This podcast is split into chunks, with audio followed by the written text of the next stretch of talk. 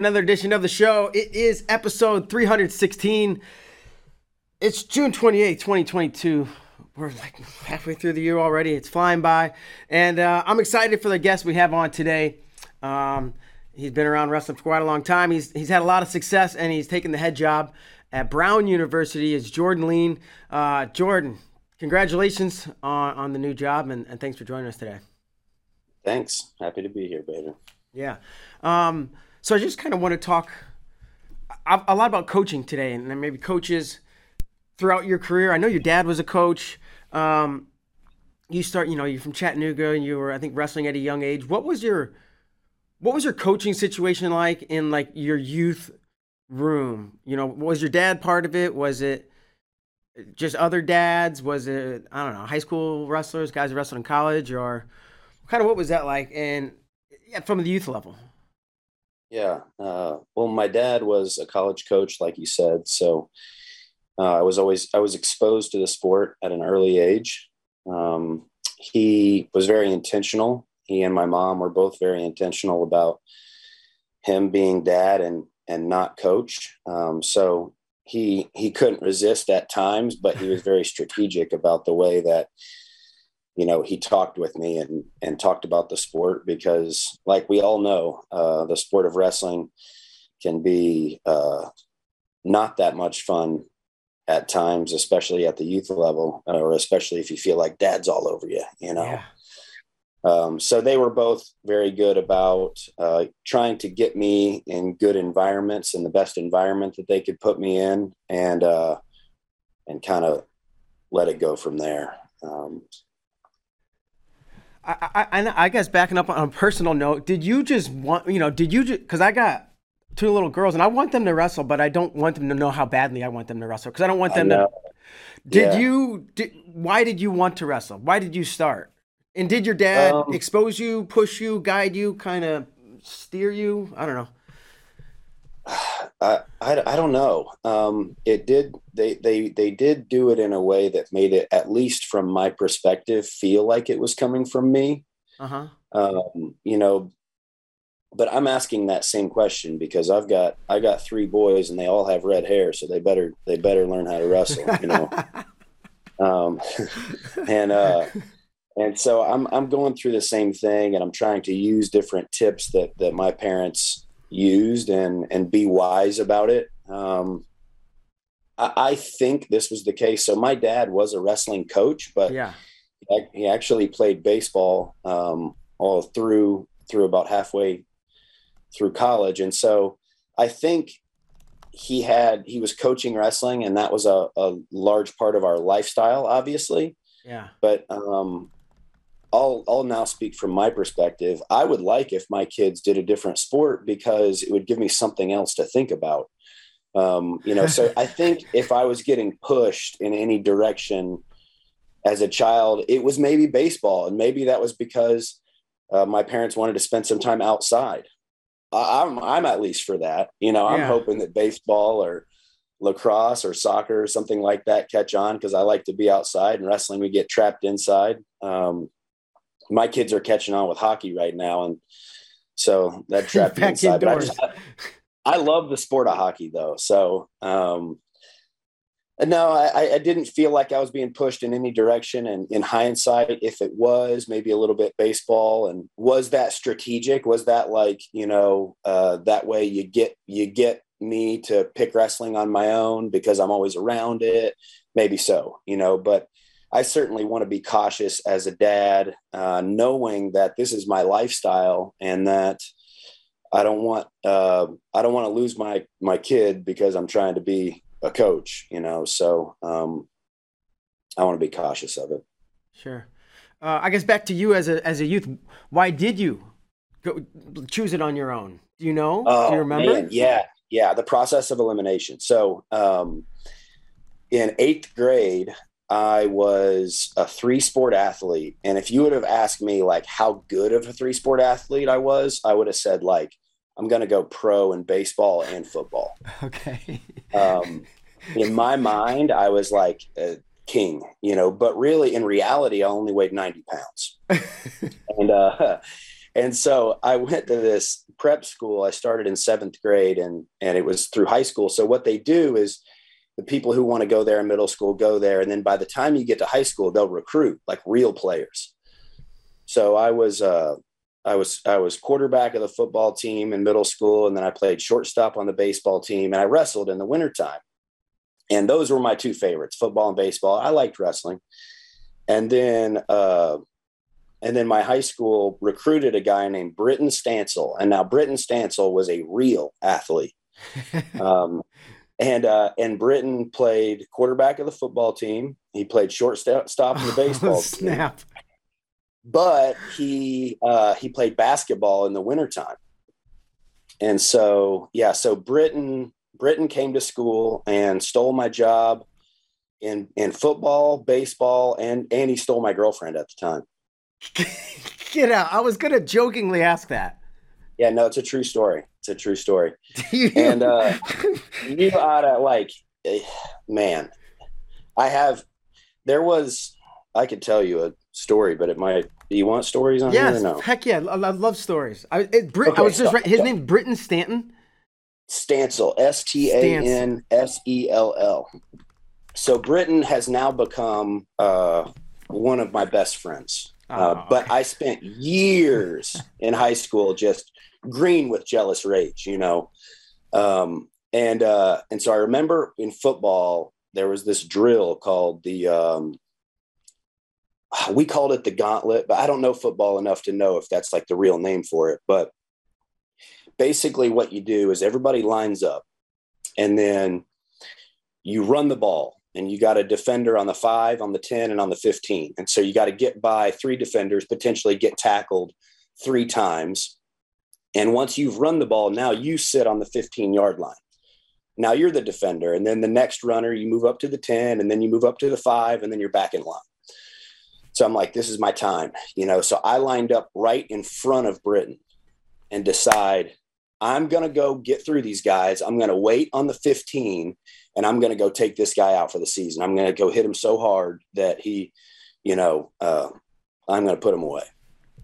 So I uh, I go through. I get tackled on the five, tackled on the ten, tackled on the fifteen, and then and now I'm on the fifteen waiting, and uh, and I'm ready. I'm like I'm getting this guy, and uh, and Britton just pops off. You know, they hand him the ball. He jukes by the guy on the five, spins through the guy on the ten, untouched, coming at me. I'm like low wrestling double. I'm ready to go, right? and I remember his knee pad hit like the front of my helmet. And then I went straight back and he stepped on my face mask. and uh, and he, so uh, and then all the coaches rush to it and they rush over there because they're like, Britton, how's your ankle? You know, like they yeah, so so that was like the defining yeah, great. that was the, and well, I've told Britton this story, and he's, you know, he has no recollection of it. It meant nothing to him, you know, but it was like a pivotal moment. It was like a coming of age moment for me in ninth grade. It was like, I'm not getting by this guy, you know, like I'm, I'm not getting by this guy. So I got to like figure out where I can make my, make my way. And so that was uh, that was the beginning of of uh, a larger commitment to the sport of wrestling. I think. So, and you mentioned this right at, at the, when I asked, process of elimination was Britton Stencil, Stansell. Britton Stansell eliminating all my options other than wrestling. um, what? How, how you guys are best buds or close friends now? What? How did? How did this happen? Or does he not even ever realize that he just ruined ruined your life in middle school and was like, no idea. No, he had no idea. He was he was just like an all around great person, but I couldn't see that because he was because he was wrecking all my dreams, you know. Yeah. And uh, it took some growing up, and I think establishing myself in wrestling and grow just maturing to be like, you know what, I think Britton and I have a lot in common, and we should probably be friends, you know. Yeah. and, uh, it was me having to get over my jealousy and my insecurities. And then for Britton, it was just like, oh, of course, like I, you know, love to hang out with you. I didn't see that coming. Uh, that was thank you. Like, uh, could you, can we tell stories? Yeah, that I, you have. If you have more, please. This is this is gold. Um, Uh, so dad didn't like coach you ever, or did he? he was around. I mean, he he was very good. He and my mom both about being a presence. But but I mean, he was coaching. You know, so if I would Yeah. go to youth tournaments, it was usually my mom in the corner, Yeah.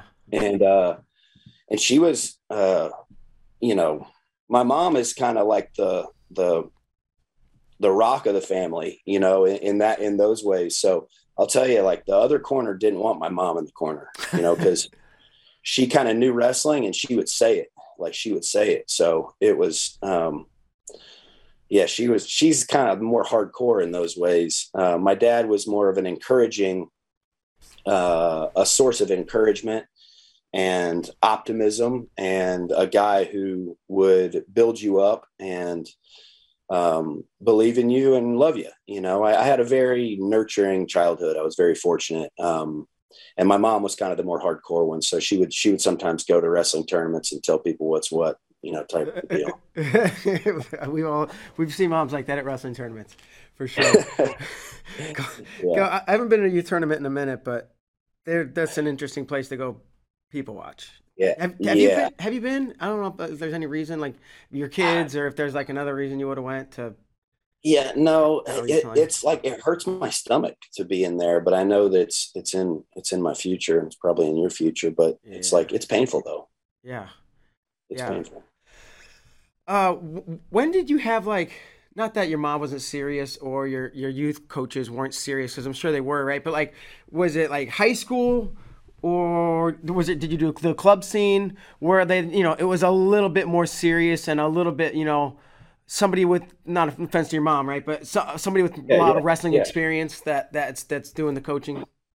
Yeah, yeah. So um, I was put into a good school system. So Baylor School was the school that I went to, and it was a private school in Tennessee that was just a place that fostered excellence. You know, so I think that was a, a start in seventh grade was being around people that were trying to be excellent students and trying to be excellent in whatever sort of field, Yeah. whether that was piano or tennis and Baylor did a great job of you had to do two sports minimum. And so everybody was an athlete because there were only 100 kids per class. Um, And so everybody was an athlete, whether they were or they weren't. You know, it was a part of it was a part of the student athlete experience there. And and they it was just an environment that really fostered excellence. And I, I value that, and I think that I grew tremendously from that. Um, and then uh, you know, as I started to kind of uh, specialize, I suppose, in wrestling. Um, I think internally, you know, I wanted to be somebody, I suppose, you know, and, and it wasn't necessarily always wrestling, but wrestling became my avenue. You know, I wanted to be great at something. I wanted to, uh, to feel like I reached the top of something and I wanted to see how far I could go at whatever it was, you know, whether it was school or wrestling or the other things that I had going on. Um, Sure. and I did run in. We didn't have like a developed club scene in Tennessee, but I did. So I had a high school, middle school, high school that fostered excellence, and I had coaches that really valued the sport of wrestling, and we had success. You know, my high school teams were some of the best in the state. Um, and then there was a guy in uh, Soddy Daisy, Tennessee, which is where I lived outside of Chattanooga. There was a guy named Shane Turner, and Shane is still on the wrestling scene. Um, Shane is somebody that I, I have I've worked with Dan Dennis on about uh, about uh, I guess um, what's the word? It's suggesting him, but it's like uh, I don't know what what the word is, but what's what's that thing that you guys do? I'm, I'm blanking on it, but it's where you award somebody like twenty thousand bucks for being Oh, uh, yeah. overall. Uh, What is that? The name escapes me too. Oh, Like I know, I know, like Mike Ironman won it a couple of years ago, maybe last year. It was um. Gosh dang it! I keep Jesse, the- what's that? What's that called? Do you know what I'm talking about? That that um, he doesn't, he doesn't know. He was Uh, in. I'll I'll think about it. See if I can figure this out. Shane Turner is the type of guy who didn't take a dollar and just was about it. I mean, he was about it. And this hometown heroes. Hometown hero. Yeah. Thank so this you. is my this is my plug, Shane Turner, hometown hero, and I know Dan Dennis would get behind this because we've talked okay. about it. Um, Dan and his brief time in Chattanooga, like hooked up with Shane and just and like Shane's passion for the sport is contagious and it makes you want to be around it and his passion in general. Um, but Shane at the time, he's now um, joined in for Baylor and he, he's he's one of the coaches at Baylor now. But at the time, he was at Soddy Daisy High School and he had keys to the Soddy Daisy Round Gym. And I would go in and train with, with Kyle Dake or with uh, Kyle James and John Lane and these guys from the area. They were, were good wrestlers. And, uh, and so I would do high school practice or middle school. And then I would go over to the round gym and I'd work out with, with Shane and with those guys. And, and then sometimes I'd go over to Shane's house and he'd pull out the VHS of the, world championships, like the, you know, 90, 97 world championships, 93 world championships. And, and it, that was my first introduction to like, you know, the international scene and we would watch it in his living room. And, um, and you, you know, you hear I ran, I ran, you know, and it, yeah. it was like, I could feel the electricity. I wow. could feel, uh, at an, at a younger age before that was as accessible as it is now. Um, and so I really gravitated towards that commitment level and passion, you know, that Shane had. And then I had coaches at Baylor as well, um, Jim Morgan, Shaq Van Duzen, guys that were also committed and also very invested in the sport of wrestling. And so I, I, I was I was around a, a, pretty nurturing environment with the sport. So was Shane turn? How did Shane was? Uh, how exactly did you meet him?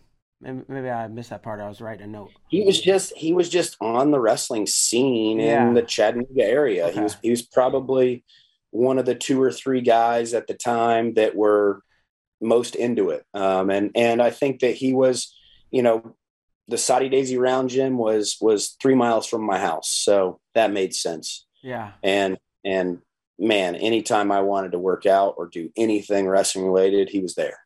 Um, and uh, and to my knowledge, never took a penny. You know, which is unbelievable. Yeah, fantastic. So was he like? Has he since been a part of your life, a part of your wrestling career? Did he? Did he? Um, and or your parents when when it came time to I don't know talk about whether or not to wrestle in college or or that who was involved in those conversations with you and and I guess when did that first cross your mind? Yeah, yeah. No, I think that was probably more my parents' um, involvement of make you know, do you, is this something you want to do? And and uh, and then and then my dad had some connections from his time coaching, um, and uh, and he had some connections with Cornell as well. Um, okay. He was back in the '90s. He was a junior college coach, and that was kind of the the OG uh, junior college transfer to Cornell system. Uh, Jack Jack Spates was head coach at Cornell, and my dad was at a junior college in Kansas. And you wouldn't believe the number of junior college guys that transferred from Garden City Community College to Cornell University, got Cornell degrees, and were all Americans at Cornell.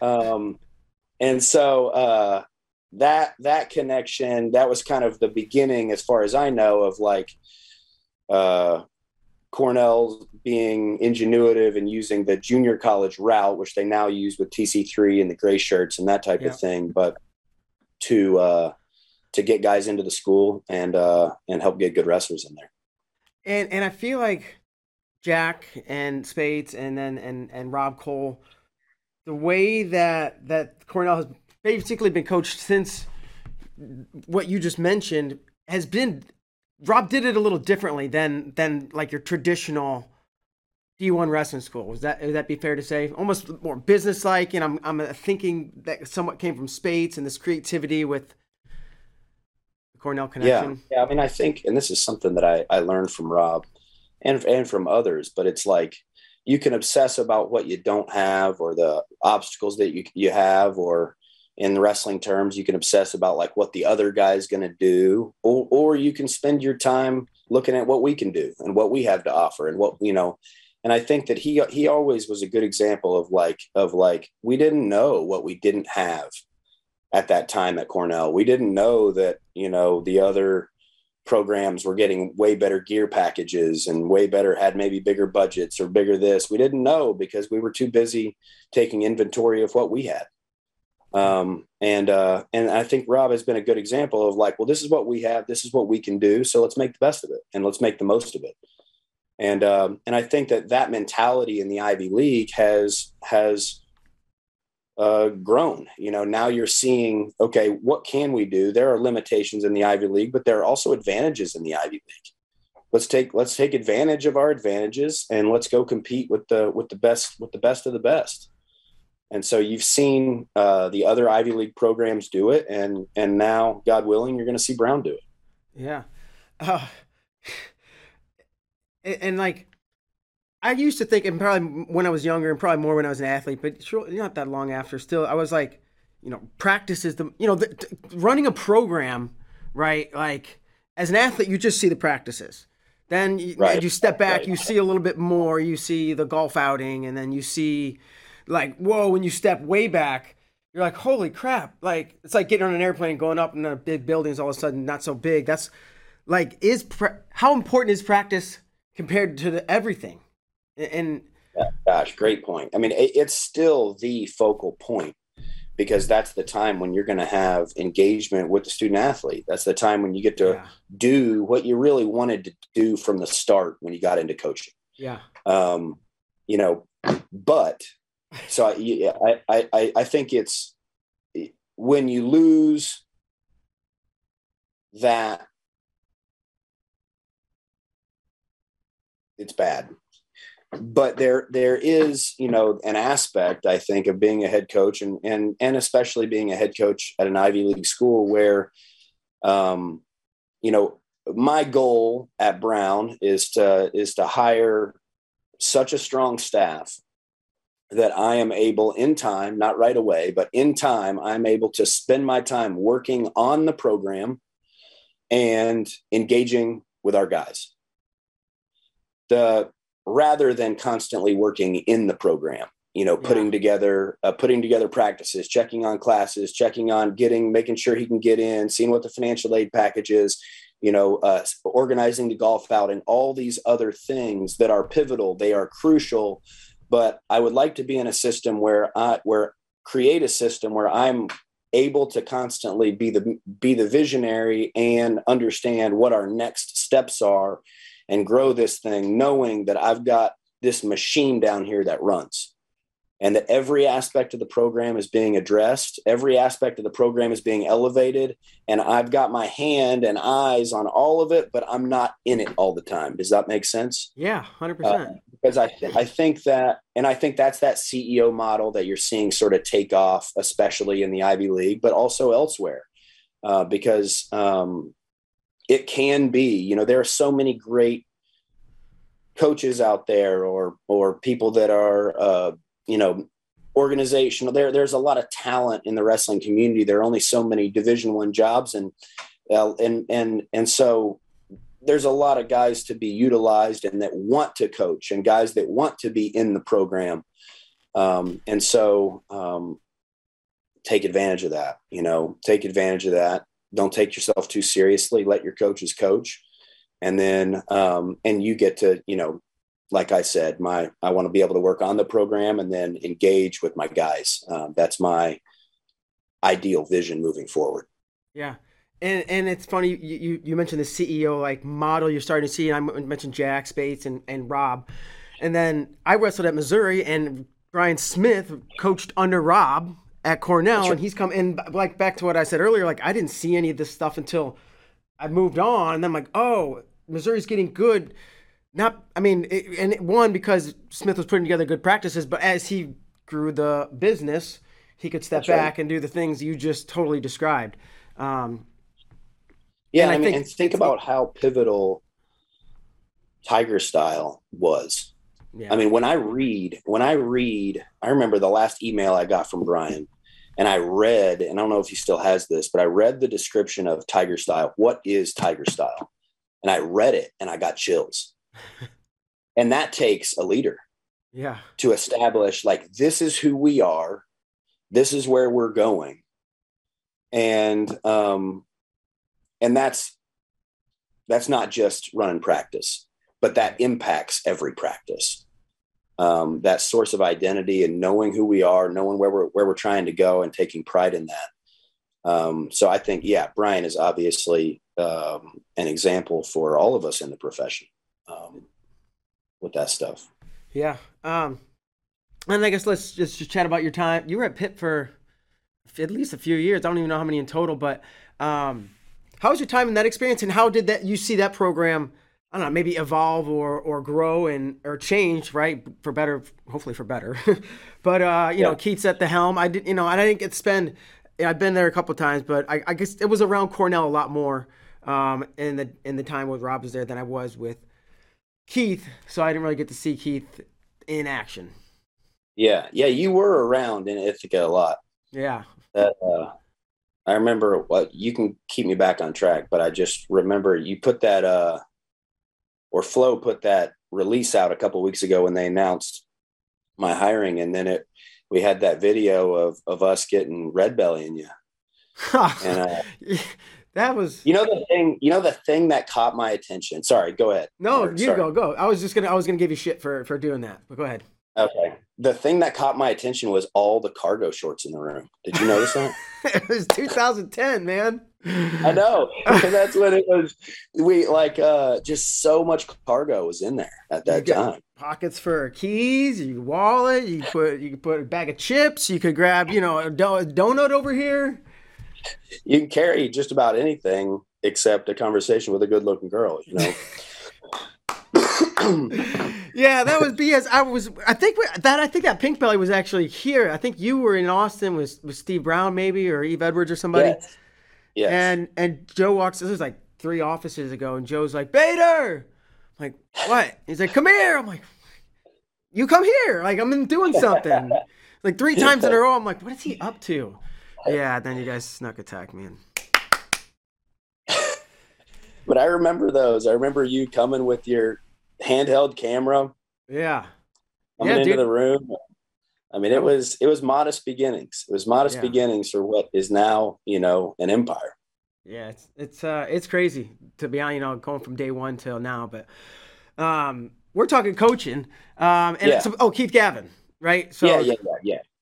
Yeah. So I I I got six years um, you know, one year at Cornell, one year at Duke, six years at Virginia, five years at Pitt, and it, it has the time has been invaluable. You know, I was strategic about where I was going uh, because I wanted to develop the skill of figuring it out and elevating a program.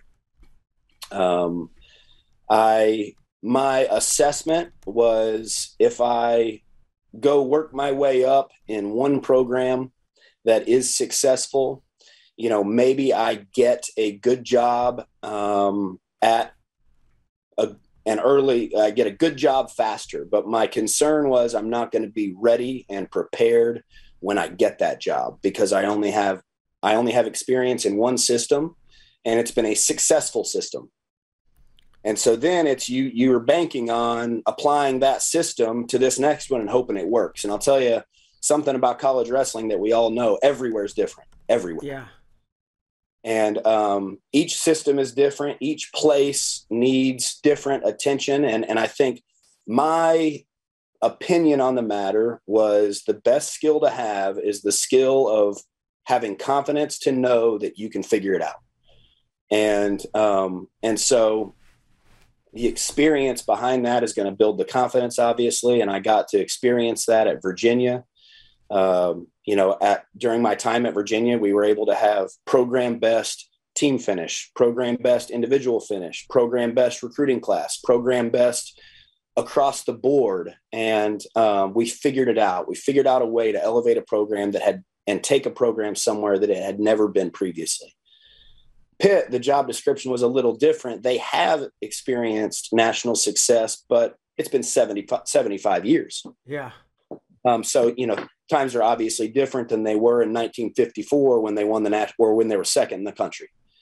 and uh, the job description was different the recruiting was different it was a culture change um, that was different so there were a lot of new challenges that were like okay let's see if we can figure this thing out let's yeah. see if we can get this thing on track and and uh, and so my experience with that you know working with coach garland our staff there working with keith and the staff at pitt was invaluable to to just develop that skill of of knowing that we can figure it out and uh, and we can do something that hasn't been done before or that hasn't been done in you know a half a century. Sure. Maybe take me through some of the differences. Right, you said every every program's different. Maybe just one or two differences between Pitt and UVA, or the way the Garland does it versus uh, Keith, yeah. or you know the kind of kids so, you're looking uh, for, et cetera the recruiting difference is UVA is national recruiting.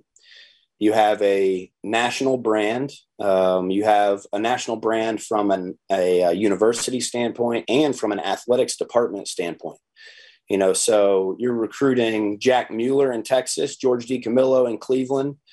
Uh, you're recruiting people from all over the country. Pitt has more of a regional relevance and specifically that's all you need at pitt because uh, the recruiting strategy is locked down allegheny county in western pa yeah um, and so um, recruiting was a lot different you know it's it's how you do it and the exposure and the way um, the recruiting strategy had to be completely different. So um, that's one example of a difference um, another difference is just culturally, there's a difference. Um, you know, UVA traditionally excels in more of the white collar sports like the tennis and soccer and lacrosse and those types of things.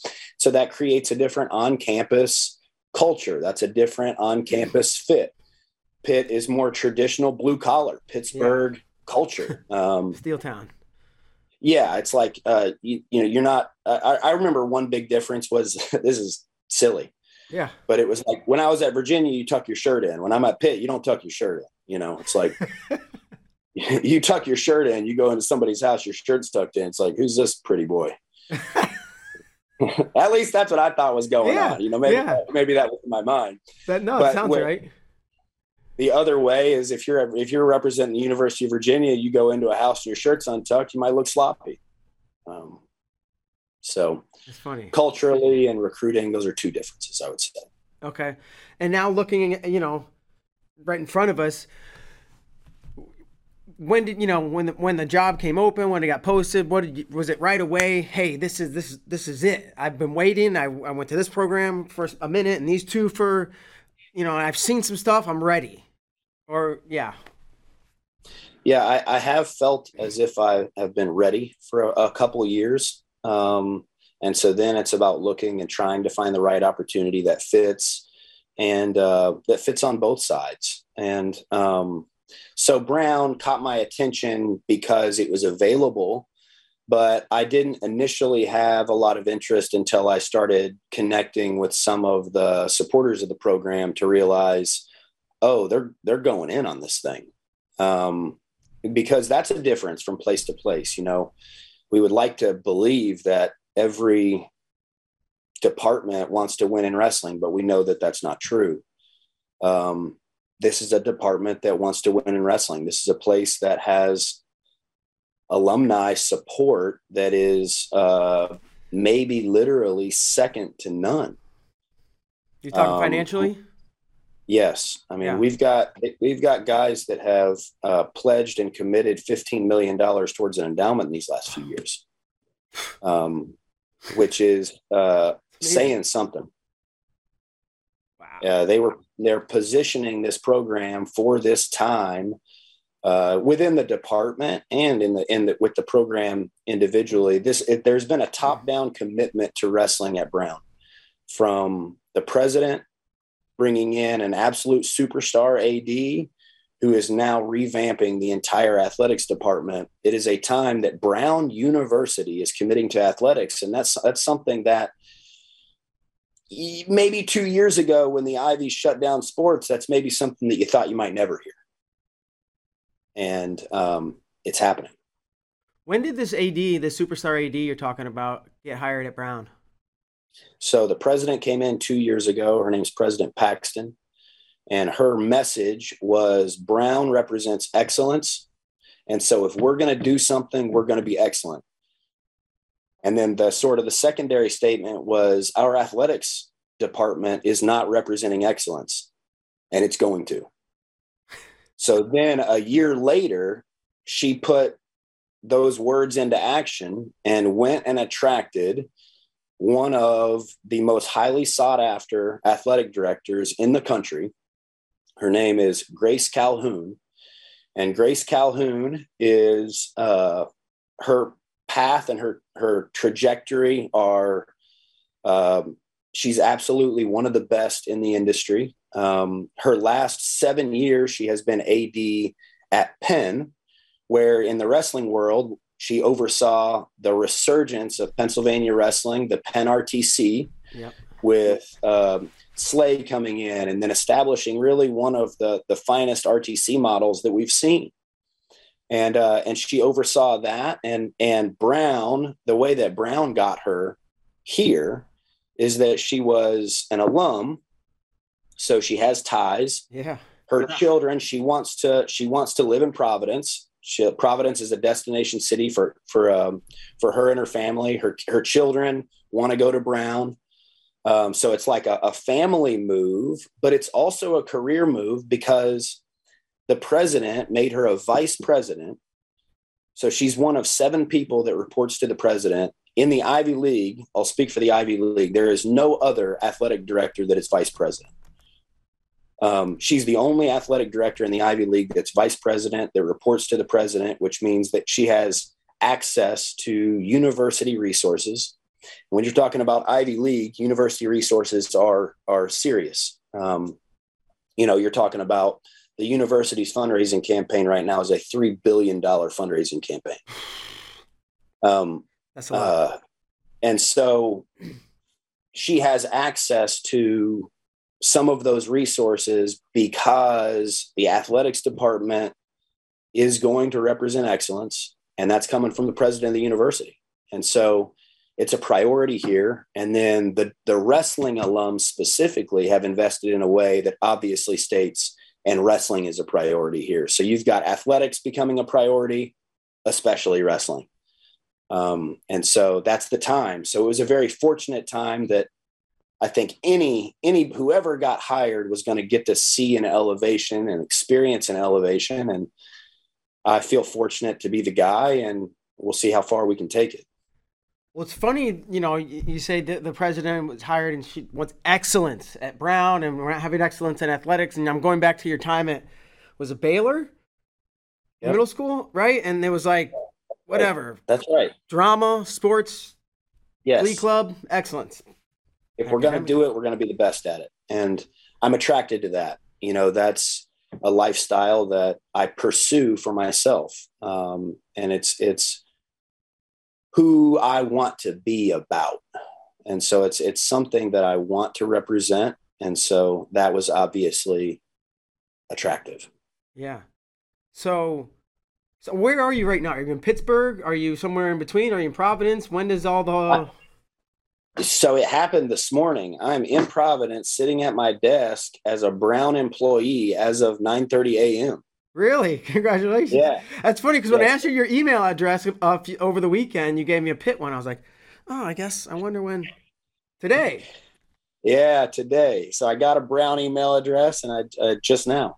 Um, so we're off to the races. Now I'm going to send an email out to you know the 2022 class and their family, introducing myself and I've talked to the current guys on Zoom, but it's uh it's officially on today. When do you have your first in person meeting? I don't know, whatever. You, I guess meeting to get together with the kids, uh, like guys on yeah. who are are there guys in town? Are they all at home or?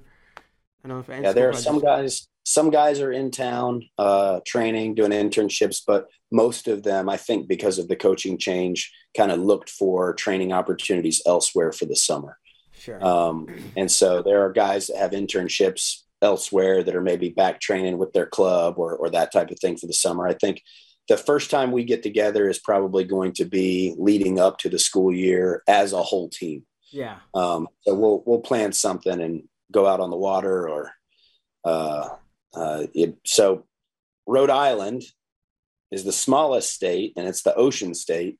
So pretty much if you're anywhere in Rhode Island, you're on the ocean and um, or the bay or or that type of thing. So yeah, so I'm looking forward to taking advantage of our location, which is obviously a, a it's like a, it's a vacation type of a location, and uh, and getting to know the area and getting to know the guys, and I'm looking forward to doing that before the start of school. Sure. Um, students aside, right? Meet that meeting. What are the next steps as CEO of Brown Wrestling? Mm. Well, you know, I got announced a couple weeks ago uh, I knew about it maybe a couple weeks before that. So I've. Oh no. Can't hear you. Is somebody calling you? Sometimes if, if somebody called you or texted you, but for some reason I can't hear you. Hmm. It's not my headphone, is it? Huh. Did we lose? All right. So we're here talking with uh, Jordan Leen, head coach, new day one on the job at Brown University. Don't know what happened. Technical difficulties do happen. Um, I'm gonna say lightning struck the building where he's at, and that's that's the reason for this glitch. But we are holding tight. Um, it's been kind of cool to hear his journey with his dad being his coach, but not really his coach. His dad was a wrestling coach. Um, my favorite part about this interview, and this is one of my favorite stories I've heard in quite some time, is is the Britton Stansell. This guy comes and takes his head his his starting job as quarterback. This guy comes and takes his starting job as shortstop and literally takes his girlfriend and then knees him in the face and steps on his knees him in the chest and steps on his face. Sorry, I was trying to fill some time as we were gone, so I was going back through the interview and recapping where where we'd been. But uh, can you can you hear me, Bader? I got you, man. I I, I figured right. you you caught me. I didn't miss any of it. You did a great job of rehashing it. Okay, thanks, thanks. So you know, um, but we were at the next steps as as CEO. You said you got the job a couple weeks ago. You'd you heard about it a couple weeks before that, and that's where I think where I lost you. Yeah, so my head's been spinning, um, and I've been trying to get things organized in my mind and and in action and when I talk to other coaches about it, it's been kind of a similar response. I talked to Kevin Ward yesterday and Chris Ayres yesterday and and uh, and Jay Weiss, and I and I just asked him. I said, "Hey, you remember your first few weeks on the job?" uh, and uh, and Kevin Kevin said, "No." And I said, Oh, all right. He said, You block that stuff out. It's like having kids. He's like, If you remember the first few weeks, you're never going to do it again. so, so I, uh, I have been experiencing that, you know, I've been experiencing like, holy smokes, I don't know if this is sustainable or not. We got to get this, get some traction and uh, kind of, kind of hopefully things will settle in time. Yeah, it's got to be overwhelming. I mean, it's like what do I recruiting, fundraising, coaching, uh, a hundred other th- academics, final aid, financial aid, RTC. Uh, or we do a TC three type situation? Are we? And and I'm probably not even hitting half of it. Um, no, you're exactly right. You've hit the big ones. You've hit the big ones, and and then there are specific questions from parents of incoming kids, like, "What do you want them to do?" Uh, it's like, I'm not sure. What's your plan for this? I don't know yet. Yeah, I'll know? get. We'll get there. Who's your staff? We're figuring it out. Yeah. How, how, I guess how, how do you go about? Have you had any conversations? You don't have to tell me who, or you can, but uh, yeah. Have you had conversations with with people and trying to do that whole yeah. put your staff together? Yeah, so they had a pretty darn strong staff as it was. Um, you know, I'm sitting here in the office with Jesse Delgado right now, um, and uh, they had three they had you know two assistants volunteer assistant. And um, so i'm going to keep two of those guys. I'm going to keep jesse delgado um, as an assistant um, and i'm going to keep tj dudley as volunteer. Uh, so i sat down with those guys went through an informal interview process on the phone and then in person a couple weeks ago, and um, and so uh, and then we're going to add to the staff. So we're going to add one more assistant. We're also going to add an RTC coach. We're also going to add a director of ops. We're also going to add potentially RTC guys. Um, and so there's a lot of energy behind it. I'm, I've got a lot of support. And so, um, yeah, so we're going to get to add to something that uh, was already pretty strong. Sweet. Um, what, what kind of athletes are you looking for, right? Who, if you're throwing a pitch, that this is the kind of kids we want here at Brown University. I'm, I'm guessing the word excellence is, is in there somewhere. Nailed it. He nailed it. Yeah, guys that are in the pursuit of excellence, I think, and that have uh, an affection towards a professional lifestyle. You know, a lifestyle of being the best at something. Um, you know, obviously, I, also want to pursue. Um, I also want to pursue a diverse group. You know, that's something that Brown represents. It's a place that um, is kind of self-exploring. There's this thing called the open curriculum at Brown, which sets it apart academically from every other university and school in the country. Um, so there's a there's a sort of learning environment here that is um, self-exploring and that really celebrates different viewpoints and different ways of doing things and figuring it out on your own. And and so I, I, want to integrate that in my recruiting as well. I want the guys to fit at brown and fit in the room and be guys that are professionals but guys who also have a passion for figuring it out. Um, because we want to use these ivy league brains you know something that a lot of people will say about an ivy league student athlete is like he's too smart for his own good. He gets in his own way. He overthinks it. Those are things that I've heard, but what's the advantage? You know, these kids are especially bright. These kids are especially driven. So let's what's the advantage? And I think the advantage is really helping them become their own best coach, helping them identify their lane, and then helping them broaden their lane. And that's going to take some intrinsic motivation and that's going to take some courage to self explore, a little trial and error, a little ingenuity. And so um, I certainly want to create and sustain a system of wrestling and a culture of wrestling that is professional and that is uh, world class. But within that system, I want there to always be room for ingenuity, always be room for figuring it out on your own, um, always be room for a guy like Ben Askren you know, always be room for a guy like Jordan Leen, frankly. Um, that like um, I want to I'm, I want to figure this out, you know, and I've got coaches here as resources. I've got a system around me that supports me and pushes me forward and elevates me.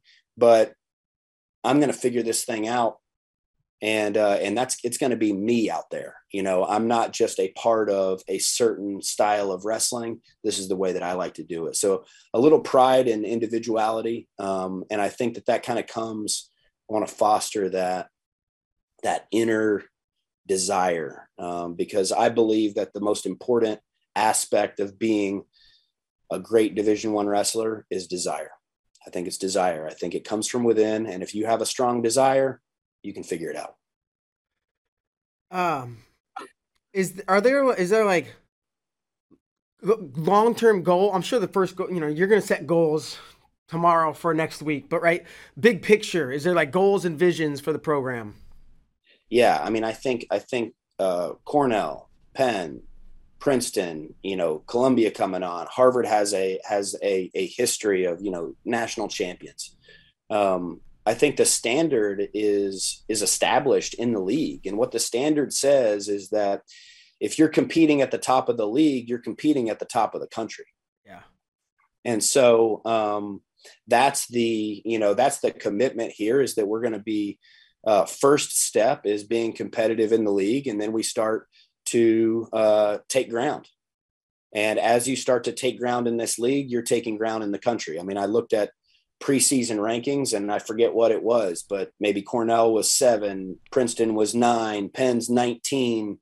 Um, and you've got other schools like Northwestern in there, and you've got these schools where uh, that prize the the student athlete, that prize excellence, that great wrestlers are going there, and great wrestlers are achieving uh, high level results at places like that. And so um, that's the expectation here. Will it take time? Of course. Sure. Um, but I'll tell you a commitment. This is a commitment for me. This is a promise from me to me is that we're going to celebrate the little victories. And, uh, and we're going to celebrate these steps because it is going to take time and I want to enjoy it. There is joy and satisfaction in making gains in progress even though it's obviously it's not where we're trying to go.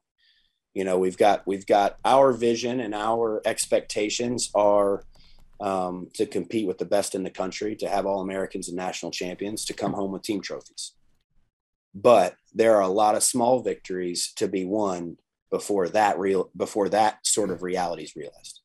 100% man. Yeah you nail it. There'll be it is you know you see from NC State, Missouri back when I was younger to to these programs that are are good now, but man, not when the coach got there, it was a whole different story, and and some people forget about that, and uh, and it's not like do it, there's no way to do it overnight. It just isn't. So um, did you did you enjoy being a part of the climb at Missouri because you were a part of pivotal years? I mean, I, I remember going on an official visit and uh, you introducing me to to Jack Black, I think is what it was. Who, what was Tenacious D? You introduced me to Tenacious D.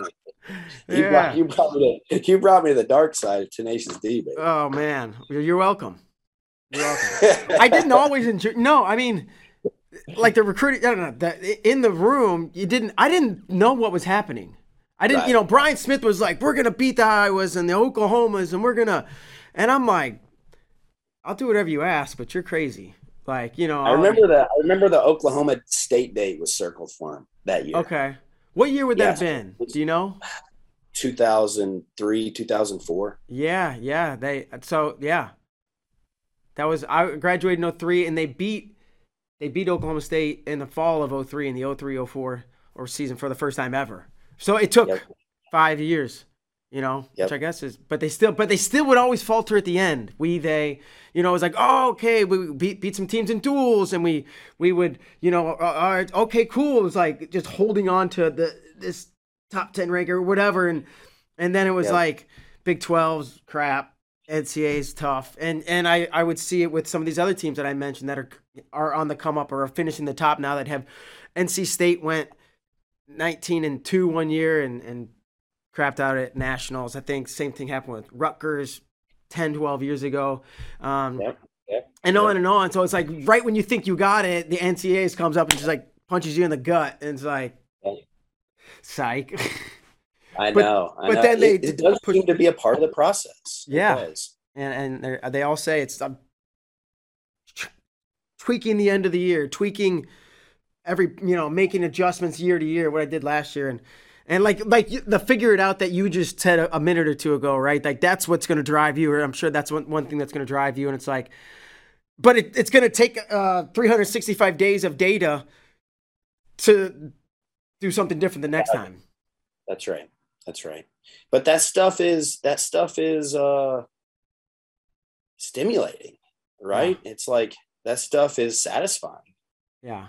Yeah. Um and and I, I, I certainly I have a similar experience my time at Cornell, but it was a similar time as your time at Missouri, where I didn't really notice at the time, but then you look back and it's like, man, that you you're able to value more the climb, you know, the yeah. um, that it is it is fun to be a part of the climb. I'll tell you, talking to some people in different programs at different times who are a part of the fall off, that is not fun. and and that's something that I never experienced. But even if you're good, it feels like you're not as good because you're on the decline. Yeah.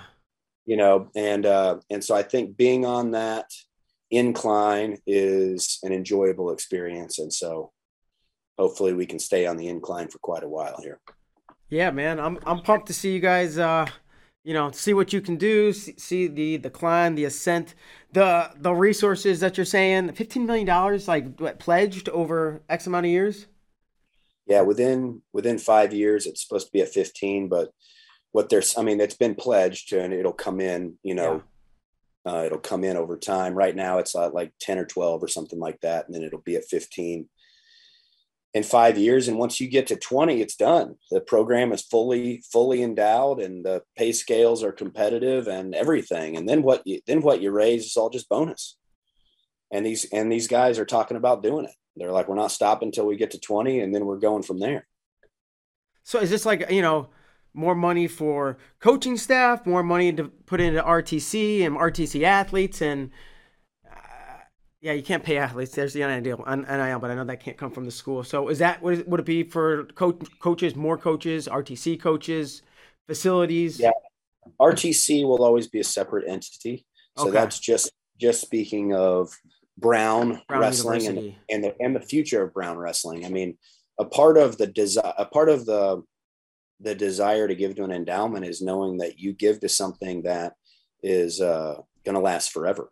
Yeah. Um, and a part of giving to the uh, the the desire and the appeal to giving to the RTC is it's got like right now type of impact.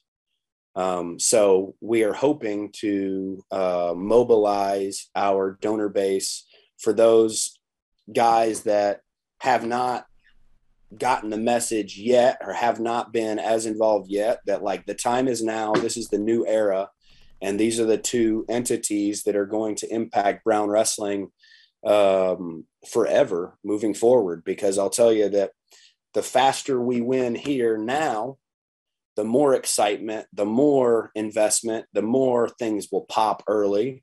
And there's also a pull uh, and a gravitation towards the endowment because that's where they're they're leader in their field, and that's talking about investing into something that is going to last forever, and investing into something that is you're going to be able to take pride in brown wrestling when your grandchildren's grandchildren yeah. are in their walks of life, um, and so those are kind of the the two big pushes, and um, and will be the two avenues that that that that really help Brown Wrestling moving forward. Awesome, man. Awesome. Well, um, yeah, I've, I've had a great time chatting today, um, hearing about your, your story and then, you know, looking ahead. We're going to give you the final word though. Um, anything you want to say about anything before we let you move on your day? No, I think you gave me an opportunity to cover a lot of stuff. Thank you, Bader. You bet. Thank you, Jordan. Uh, again, congrats on, on the new job. Best of luck moving forward, and uh, we'll see you soon. Thanks a lot. All right. Thanks. Take care. All right, folks. That'll do it. We're out.